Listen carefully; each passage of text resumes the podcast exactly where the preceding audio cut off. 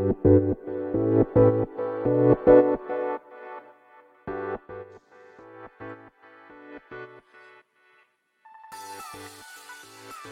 い、始まりました。本を読んでは独り言ラジオ。私、変な髪型をしたポンコツ薬剤師こと町田和俊でございます。はい、というわけでですね、今日も読んだんだか読んでいないんだか、積んだんだか積んでいないんだか、といった本たちの中からですね、一冊紹介して、えー、ゆるーりと語っていきたいと思います。はい。ということでですね、今日紹介する本はですね、はい。健康科。えー、人間的医学の終焉と強制的健康主義の台頭。ということでですね、著者がペトル・シュクラバーネクさん。はい。この方、毒物学者、医師。はい。えー、1940年生まれ、1994年に、えー、お亡くなりになっておる方でございますね。はい。で、えー、っと、翻訳されたのが、大脇幸四郎さんですね。はい。えー、そしてこちらの本はですね、はい。えー、どこだ ?2020 年7月11日初版第一釣り発行と。はい。えー、そしてこちらは発行しているのは生活の医療者なっておりますね。はい。で、こちらの本は、えー、そうですね、先ほどの著者の方ですね、えー、去年1994年ということなんですけれども、こちら現代がですね、えー、The Death of Human Medicine and the Rise of なんだこれ。コア細部かコア細部ヘルシズムか？このコアがちょっとわかんないですね。ヘルシズムの後前がわかんないんですけど、その原稿は死の、えー、著者の死の数日前に完成したと書いてありますね。はい。えー、そうですね。こんな感じでございますけれども、はい。えー、こちらの本をまず手に取ったのはですね、まあ、私も結構前に買ったので、えー、いつ、えー、どういったきっかけだったかはね、えー、うる覚えなんですけれども、えー、なんていうんですかね。まずあの、名郷直樹先生というですね、まあ、医師の方がいらっしゃるんですね。はい。えー、いずれ来る死に備えないという、えー、っていう本を書かれた著者の方がいらっしゃるんですけど、えー、医療業界ではですね、EBM と、EBM といえば、まあ、名護先生だとぐらい、いうぐらいですね、有名な先生でございます。EBM といえばですね、まあ、エビデンスベースドメディスメディスンと、まあ、その EBM を、まあ、常に実践されてきた方ですね。で、まあ、そう聞くとですね、めちゃくちゃのそのエビデンス重視とえー、思われるかもしれないんですけど、まあ、EBM というもの自体はですね、まあ、以前もどっかで語ったことあるかと思うんですけれども、えー、決してエビデンスがあるなしで判断しているわけではないんですね。EBM の手法というのは、まあ、研究に EBM の話になりますけど、まあ、5つのステップでか、えー、構成されておりまして、まず最初がですね、その疑問をこう、なんだ、定式化、まあ、式にするわけですね。えー、まあ、その一応、PECO だったり、あ、P、えー、まあそうですね、PC、PECO ですかね。はい。まあ、ペコとか言ったりするんですけど、えー、誰に、えー、どんな、えー、まあ、介入なり、どんなことをする場合と、あるいはそれと比較して別の場合をする場合では、まあ、どのようにアウトカムが異なるのかっていうことをですね、まあ、まあ、定式化、日本語でちゃんとこう、なんていうんですかね、比較しやすいように、えー、そのペコを立てる、そういった式にするわけですね。疑問、そもそもの疑問を。うまく説明できているかどうか、えー、なんか私自身ちょっと、あの、自信がなくなってきたんですけども、まあちょっとそのまま進めますね。はい。つまり目の前の患者さんとかのお話からですね、その、えー、まあ、ペコを立てるんですね。その式を立てるんです。はい。つまりですね、つまりじゃないな。まあ、例えば、うんと、じゃあ、なんか、な、なんでしょうね。いやー、眠れないと訴える方が、じゃないな。まあ、なんでもいいんですけど、じゃあ血圧が下がりませんみたいな。塩分に注意しろと言われたんですけど、みたいな感じの人がいたとしましょう。で、その方が、じゃあ、例えばまあ、50代で、えー、高血圧、えー、糖尿病とかや、患ったえーと、そういった、まあ、疾患を持ってらっしゃるという方だとしたら、まあ、50歳代の、えーと、高血圧と糖尿病をお持ちの、まあ、例えば男性で、まあ、女性でもいいんですが、まあ、女性に、えー、塩分制限をする場合と、そうでない場合とで、まあ、アウトカムですね。アウトカム。まあ、それを、まあ、えー、死亡率、まあ、あるいは、まあ、患者さんからのお話なので、まあ、どうし、えー、どれだけ幸せに生きれるかみたいな、え式を立てて立ててもいいと思います。で、まあ、ステップ1でそういった疑問を定式化した後にですね、まあ、実際に情報を検索するわけですね。まあ、情報の検索っていうのは、まあ、エビデンスベースドメディスンで聞くと必ず論文情報とかっていうことを思い浮かべるかもしれないんですけど、まあ、極端な話、えー、それ、そうじゃなくてもいいわけですね。まあ、本を調べてもいいですし、あるいは、まブログとかでもいいかもしれないです。ネット情報でもいいかもしれないです。まあ、ただ、本来、もっと細かく言えばですね、あの、その疑問の内容によって、えー、こう、なんつうんだろうな、例えば、薬の話なのであれば、まあ、薬のことを調べればいいので、まあ、何を調べればいいとかっていう、まあ、そこまで、えー、ガイドを定めてくれる、まあ、えー、なんていうんだろうな、定めてくれる医師の先生もいらっしゃいますが、まあ、多分、名護先生はそ、そんな感じじゃないと思って、普通にもう、えー、いろいろ調べながらやってらっしゃるんだと思うんですけど、確かですね、えー、その場の5分、えー、診療後の10分みたいな 本も書かれてたと思いますね。まあ、なんせね、忙しいですので、その場は5分以内にですね、もう、そこをもうそれを完成させる、完成させる、完成させるというか調べると。まずはちょっと調べてみるっていうところですよね。話がまだされましたが、そ、そしてですね、えー、っと、その調べた情報をまず批判的に吟味す吟味するわけですね。はい。えー、妥当性というか、その情報自体の妥当性ですね。それこそブログとかだとですね、誰が書いているのかっていうのが重要かもしれないですし、内容がですね、ちゃんとこの何かの出典元があるかないかとかも大切ですよね。単なる個人の意見じゃないかとか。まあ、あるいは論文であればですね、その論文の内容を吟味するというところですよね。その際にはですね、えー、なんだ。もし論文なのであれば、えー、うんと、しっかりその、ステップ1で立て、立てたですね、まあ、ペコ、また式を、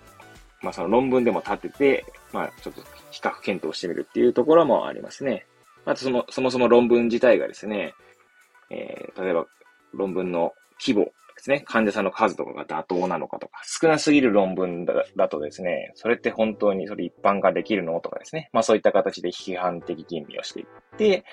で、ステップ4でですね、その調べた情報と目の前の、ね、患者さんからの訴えから、え、作った疑問を、まあ、こう、まあ、合わせるわけですね。まあ、つまり適、適用すると。適用するんですね。その情報を適用してみて、で、最後、ステップ5でですね、もう一回ステップ1からステップ4をもう一回振り返ると。まあ、その一連の流れがですね、EBM なんですけど、はい、かなりここ、までで9分ぐらい喋ってしまったという。はい。まあ、私自身もですね、ちょっとあの EBM を、あの、何も見ないで説明できるのかっていう意味でですね、えー、なんかある意味、いやもうポンコツな自分がちょっとしたチャレンジをしておりますが はい。まあ、うまく伝わったかどうかわかんないですけど、まあちょっとそれは置いといて、まあ EBM 自体はですね、その、まあ、なんだ、その一連のステップ自体が EBM なんですね。なんで、調べてですね、ステップ2の情報の検索の時点で、まあ、エビデンスらしきものがなかったらですね、まあ、実はそのステップ4の適用のところですね。まあ、そこではですね、エビデンス以外にも、まあ、その医療者のですね、経験だったりとか、まあ、患者さんの背景だったりとか、まあ、そういったところでですね、それ以外の要素から判断をするというところになっているので、決してエビデンスがあるなしの話ではないんですね。はい。EBM を実践する人とエビデンス至上主義者っていうのは、まあ、イコールではないってことですよね。はい。ということです、ね、そんな、まあ、名号先生、EBM といえば名号先生っていう、まあ、その方はですね、まあ、結構、まあ、なんつうんだろうな。うん、様々な、まあ、ご意見を、えー、特にね、SNS 上ですね、に書かれていらっしゃるんですけど、まあ、その中でですね、確か名号先生が、この健康科っていう本をですね、紹介してたと思うんですよね。紹介してたのもなんかこう、SNS 上のこう、やりとりの中でこの本を読んでみてくださいみたいな感じでどなたかに、えー、紹介していたと記憶しております。まあ、それで手に取ったというところと、あとは私自身がですね、なんかその、そもそもこの、うんと、タイトルの副題ですね。サブタイトルにある強制的健康主義っていうところにですね、ちょっと疑問を持っていたので、はい。えー、そこですよね。まあ、そういった意味で、ちょっと手に取ってみたんですが、まあ、積んであるというところでございます。はい。えー、ここまで11分ですね。だいぶ喋りすぎましたね。EBM の、えー、話で。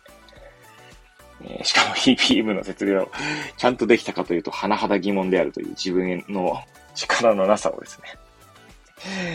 自信のなさを、まあ、露呈してしまっておりますが、まあ、ちょっとそれは置いといてですね。では早速、本の紹介に行きたいと思います。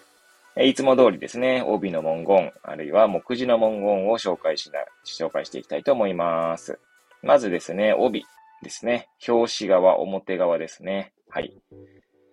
健康はいつから宗教になったのか。はい。えー、そして、イリッチ、フーコー、ラッセル、ミル、モンテーニュ、マーク・トゥェイン。分野の壁を突き抜けて現代社会の矛盾に挑んだ医師、シュクラバーネク。忘れられた傑作が四半世紀を経た今、復活の時を迎えた。とあります。そして、えー、背拍子がですね、あのバーコードがある方ですけれども、そちらにはですね、こんな文言が本文からですね、抜粋されて、え、記載されております。健康主義は強力なイデオロギーである。なぜなら、非宗教化した社会において、健康主義は宗教が欠けた後の真空を埋めてくれるから、え本文よりとあります。はい。ではですね、えー、次は、えー、目次ですかね。はい。目次を、えー、開きますと、まずこの本ですね。うんと、最後。うんと、ローマ数字じゃなくて、まあ普通の数字、普通の数字だって。えー、まず241ページが最後ですかね。その後は作品と役者後書き。が続いておりますが、まあ、本文自体はですね、その参考文献の前までは241ページという本になっております。えさて、目次の文言を紹介していきましょうか。えー、そんな241ページだけの本はですね、全部で3章で、3部ですかね。3つの、まあ、えー、部ですかね。え、第1部、第2部、第3部で構成されております。はい。えー、まず序文から始まり、序文が終えた後、えー、14ページからですかね、第1部、健康主義。えー、そして第2部、生活習慣主義。はい。そして最後、第3部、強制的医学。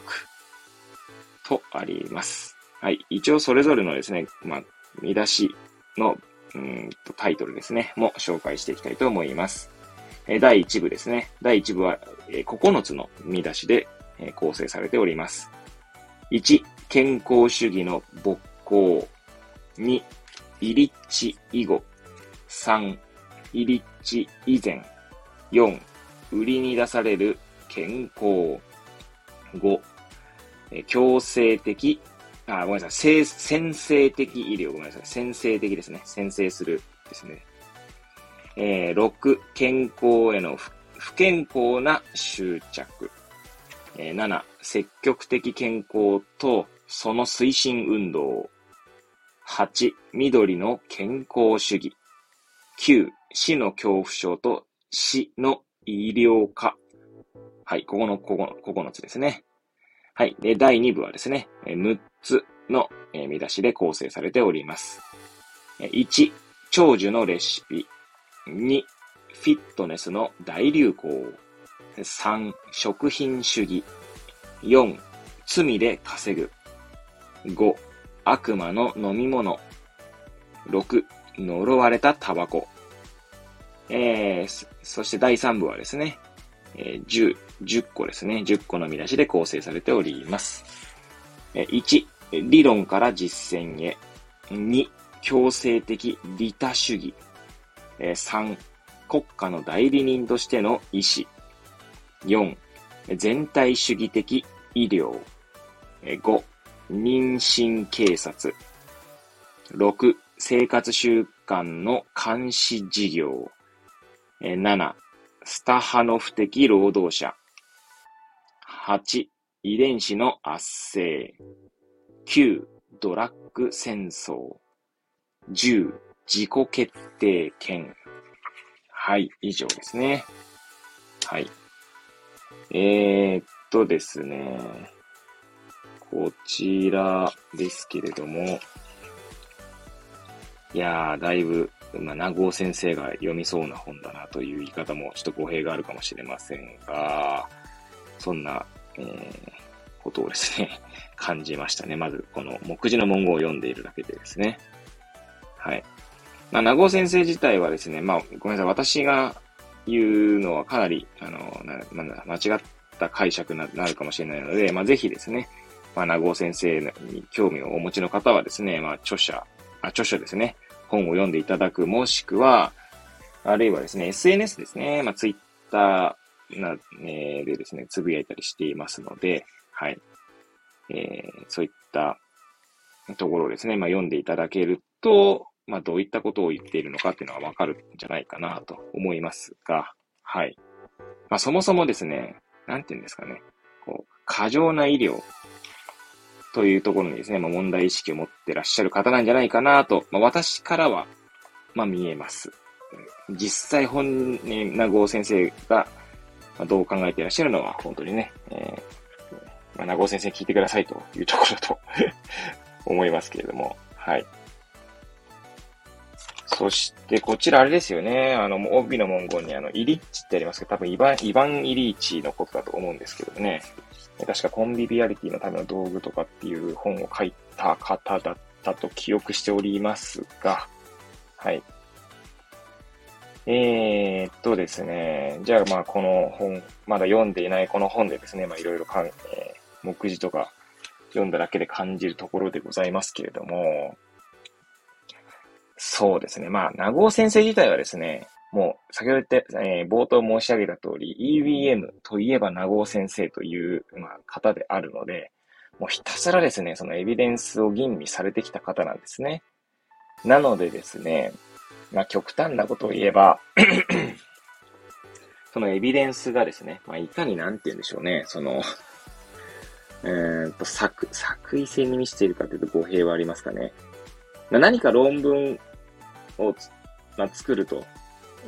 例えばこの、まあなんですよね、先ほど冒頭の例で言うとですね、まあ、じゃ血圧のね、えー、高血圧を持っている患者さんに、まあ、ある薬が効く、効かないというのをですね、でまあ、えー、なんだ、ランダム化比較試験といって、まあ、の、飲ませた場合と飲ませない場合で、まあ、どれだけ、えー、違うかみたいなことをですね、えー、調べようとした場合に、まあ、そもそもですね、うん、なんて言うんですかね。えー、っと、まあ、それが効くか効かないかっていうのを、まあ、調べようとしている時点でですね、まあ、ある種作為性がまあ、あるわけですよね。まあ、もちろんそこにこうう、ん、作為性がある。いやうまく説明できてる気がしないな。うん。やめよう、やめよう、やめることにしました。はい。そうですね。まあ、日頃私がね、感じていることを言った方がいいのかもしれないですね。えー、っと、日頃患者さんのお話を聞いているとですね、まあ、それこそあの、健康診断とか、まあ、血液検査とかでですね、まあ、とてもいい値を、まあ、出している方がいらっしゃるとしましょう。あの、それこそ、あの、基準値を超えることもなくですね、問題ないような方がいるんですが、まあ当然たくさんいるんですけど、まあその中にもですね、まあいろんな方がいらっしゃるわけですね。一概に健康診断の、に問題がない人っていうくくりでくくれないというか、お話を聞いてみるとですね、まあ、ものすごく健康に気を使っている人もいれば、まあそうでなくても、まあ異常がないっていう方もいらっしゃるわけですね。まああくまで異常がないっていうのはその基準値を超えていないとか、いうレベルの話ですよ。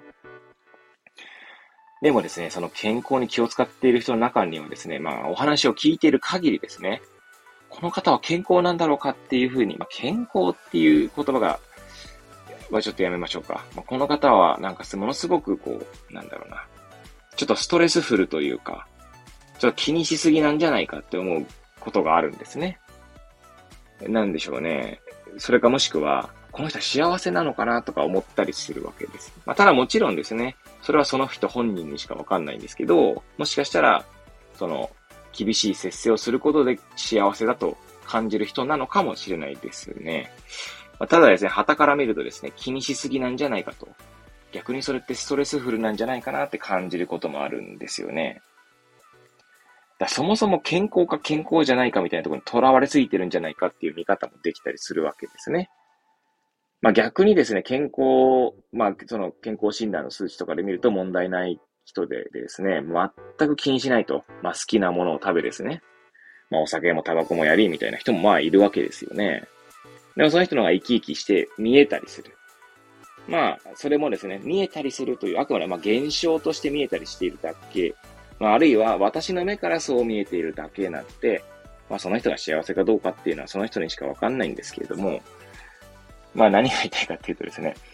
えー、まあ世の中でですね、まあ、健康は正義だみたいな、まあちょっと言い過ぎかな。健康は正しいというか、まあ、あるいはですね、えー、私、あの、岩手県釜石市にいますけど、えー、岩手県薬剤師会でですね、えー、なんて言うんだろうな、例えば子供向けのイベントをするときにですね、え、その資料とかを挟む、なんていうんですか、あれ、えー、っと、やべ、出てこない。クリアファイルがあってですね、それがこう、多分、あれ岩手県薬剤師会で作ってんだと思うんですけど、えー、そこで健康はかっこいいみたいなことが書かれて、そんなもん、えー、キャッチフレーズが書かれてた記憶がありますね。はい。健康はかっこいい。まあ、確かにですね、まあ、健康であることが、まあ、悪いっていうことは、まあ、人はいないと思いますし、まあ、私も別に健康であることが、まあ、悪くはないとは思うんですけど、そこがですね、なんて言うんでしょうね。えー、っと、まあ、これ、この本でもおそらく言ってることなんじゃないかなと、まあ、これ 読んでない中で勝手に誤読しますけれども、健康とはこういうものであるっていう、ある種、まあ、他者から、えー、他者が設けた基準で、こうみんなこう、判断してしまっているところがあるんじゃないかなと思うんですよね。うん。そうじゃなくて、まあ、本人がですね、健康でいたいと思って、えー、いろいろやるっていうのが、その本人の自発性というかですね、まあ、自立性というか、なんというんでしょうね。まあ、そういったところが大切なんじゃないかなと思うんですが、まあ、全然、例えばその、本人がそう思っていなくてもですね、うんと、例えばまあ、血糖値、糖尿病のね、血糖値の基準で、まあ、糖尿病かそうじゃないかみたいなことになっってしまうと、まあ、血糖値だけじゃないんですけどね、まあ、いろいろな他の数値もあるんですけど、まあ、そういった数値でですね、糖尿病か糖尿病じゃないかっていう、まあ、線引きがされるわけなんですけども、もちろん、こう、たくさんの人をですね、対象にしたときには、まあ、そういった線引きが必要になってくるのは、まあ、それ以外どうやってやんねんって話になるんですけど、まあ、個別性ですよね。その人の背景とかを知った上で考えるとですね、まあ、その基準ってどうなんて思ったりしてしまうわけですよね。その基準をですね、数、ほんの少し上回っただけで、その人はじゃあ糖尿病なんですかみたいな。あるいは、えー、糖尿病で診断されてですね、ね、めちゃくちゃ凹む方とかいらっしゃるわけですよね。あ、いらっしゃるわけですよね。いらっしゃるわけですよ。うん。いや、なんかそういう場面というか、えー、そういったところを見てみる、見ていると、うん、なんかこういろいろこう、なんつうんですかね、わ、その、健康という名の宗教という、ここにね、表紙の文言にありましたけれども、表紙の帯ですかね。まあ、だからそれがこう、どうなのかなっていうか、まあそれが悪いとまで言えるほど私はですね、多分そんなにエビデンスを知っているわけでもないし、うん、なんかこう、もやもやするだけで終わっているんですけども、まあどうなんだろうなーって思ったりはするわけですね。うん、どうなんだろうなというか、うん、もう少しそのなんだろうな、その人の主体性みたいなところが大切なんじゃないかなって思ったりする。まあそう感じたりするっていうとこですかね。はい。まあそんな場面が、まあよくあるんですよ。やはりこう患者さんのお話を聞いていると。はい。で、まあ、あの、ね、極端な話ですけどね、まあ、健康でありたいと願ってですね、健康食品をたくさん買ってですね、まあ、その結果経済的には貧乏になってしまうみたいな人も、まあ、いたりするわけですよね。それって健康なんですか？みたいなって思ったりもするんですよね。うん。だからなんか本当にですね、なんかこう、もやもやすることは多くありますし、本当にその人は何が何を望んでいるんだろうかと。まあ、幸せでありたいと望んでいるはずがですね、なんか不幸せに見えるみたいな、結構そういったパラドックスみたいな 状態というのがですね、やはりこう、まあ、目の前の患者さんを見ているとあるので、まあ、その本、まあ、この本をですね、読むことでそういったなんか補助性になるっていうことがあるのかなっていう気がしますね。はい。いや、結構ですね、なかなかこの目次の文言を読んでるだけでですね、これ結構エキサイティングですよね。えー、第3部のですね、まあ、強制的、強制するっていうことですね。強制的医学っていうことですけど、えー、4番でしたかね。全体主義的医療とかかなり、なんざセンセーショナルなタイトルというかですね。はい。ですし、まあ、3の国家の代理人としての意思っていうところは結構なんか、この文言はですね、まあ私も一応薬剤師をしていますので、まあポンコツながらもですね、一応薬剤師も国家資格なので、まあその薬剤師とはどういう存在かというのが、まあね、法律で、薬剤師法という法律でですね、ただ定められているわけですけども、まあそうするとですね、まあ国家のまあ犬という 見方ができなくもないですね。うん。いや、なかなか結構面白そうな本ですね、やはり。やはりさすが名郷先生が勧められただけあると。いうところでございます。はい。ということでですね、今回、ま、紹介した本はですね、えー、健康科、まあ、ちなみに健康科の科はコロナ禍の科ですね。はい。えー、人間的医学の終焉と強制的健康主義の台頭というですね、まあ、本から、ま、ゆるりと語ってみました。ということでですね、えー、また次回お会いいたしましょう。ごきげんよう。Thank you.